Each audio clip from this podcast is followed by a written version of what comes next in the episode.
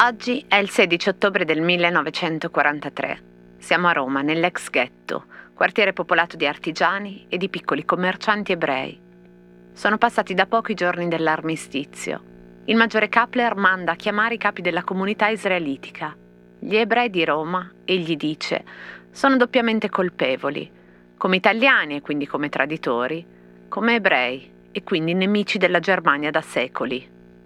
Il governo del Reich impone dunque una taglia e si devono raccogliere e versare, tempo un giorno e mezzo, 50 kg d'oro. Con affanno, con fatica, gli ebrei si danno a radunare l'oro. Consegnati infine al maggiore Kapler i 50 kg d'oro, gli ebrei di Roma si sentono tranquilli. Nell'ex ghetto la quiete ritorna e ciascuno riprende la notizia di ogni giorno, il lavoro di ogni giorno, i commerci e le pratiche religiose.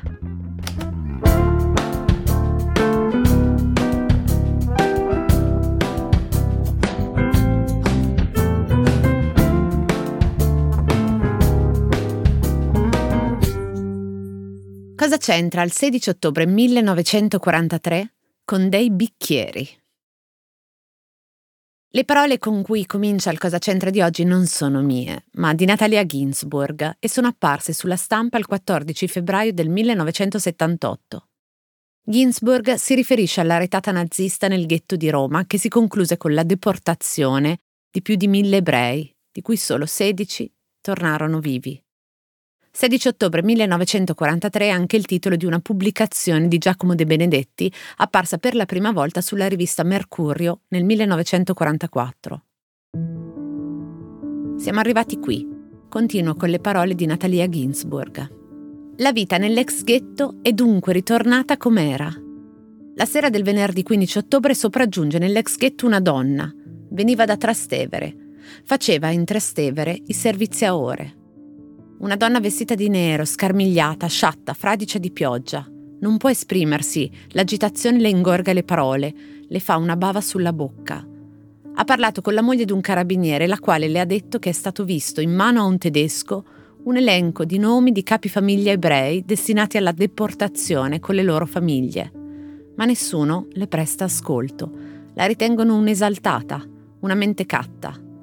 Risalirono alle loro case si rimisero a sedere intorno alla tavola, a cenare, commentando quella storia senza sugo. Può sembrare strano, dice Natalia Ginsburg, alla luce dei fatti, tanto candore.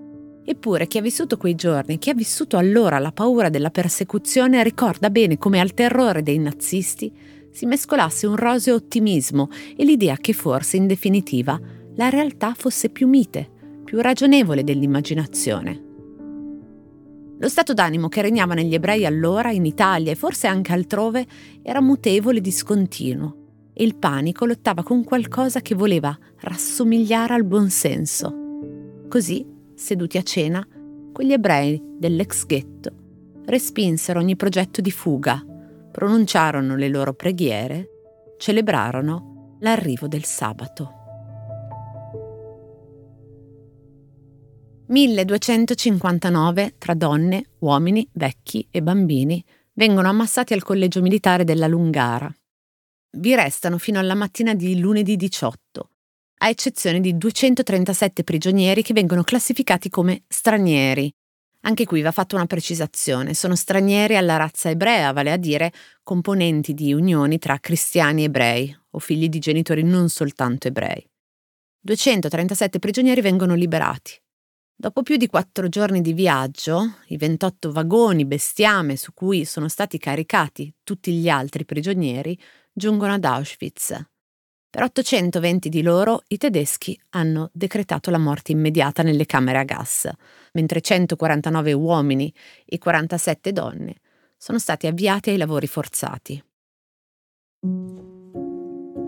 Chi ha letto le testimonianze di Settimia Spizzichino o visto il film Nata due volte a lei dedicato, una, anzi l'unica donna sopravvissuta al 16 ottobre 1943 e al rastrellamento nel ghetto di Roma, sa che molti ebrei dissimularono in quell'occasione.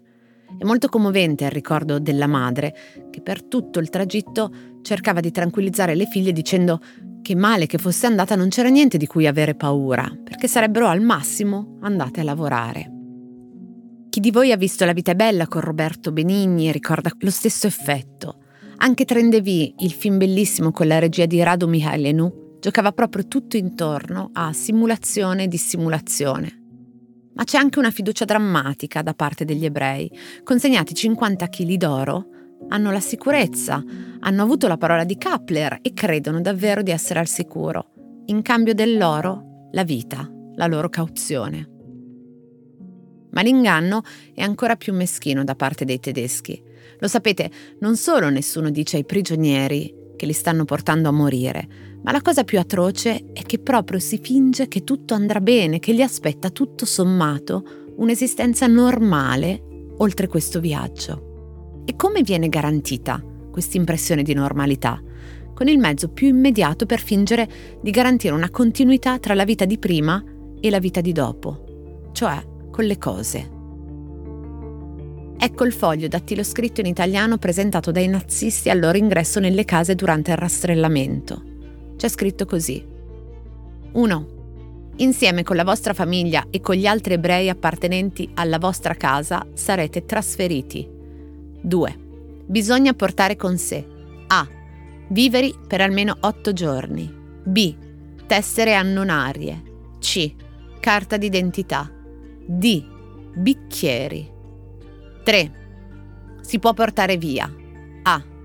Valigetta con effetti e biancheria personale coperte. B. Denaro e gioielli. 4. Chiudere a chiave l'appartamento. 5. Ammalati, anche casi gravissimi, non possono per nessun motivo rimanere indietro. Infermeria si trova nel campo. 6. 20 minuti dopo la presentazione di questo biglietto, la famiglia deve essere pronta per la partenza.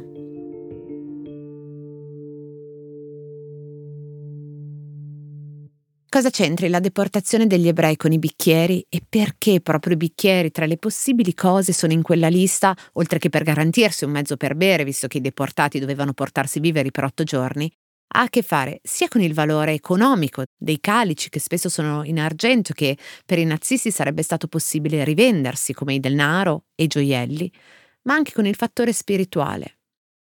Come purtroppo sappiamo fin troppo bene, sono gli interessi politico-economici, le ideologie suprematiste che muovono occupazioni, espansioni, genocidi.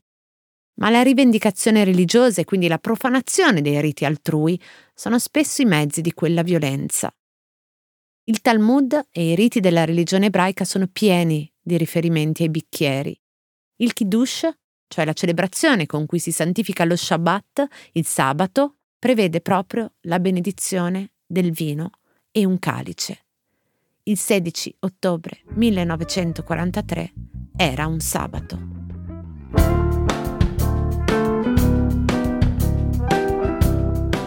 Cose arrivate da vari luoghi, epoche e situazioni.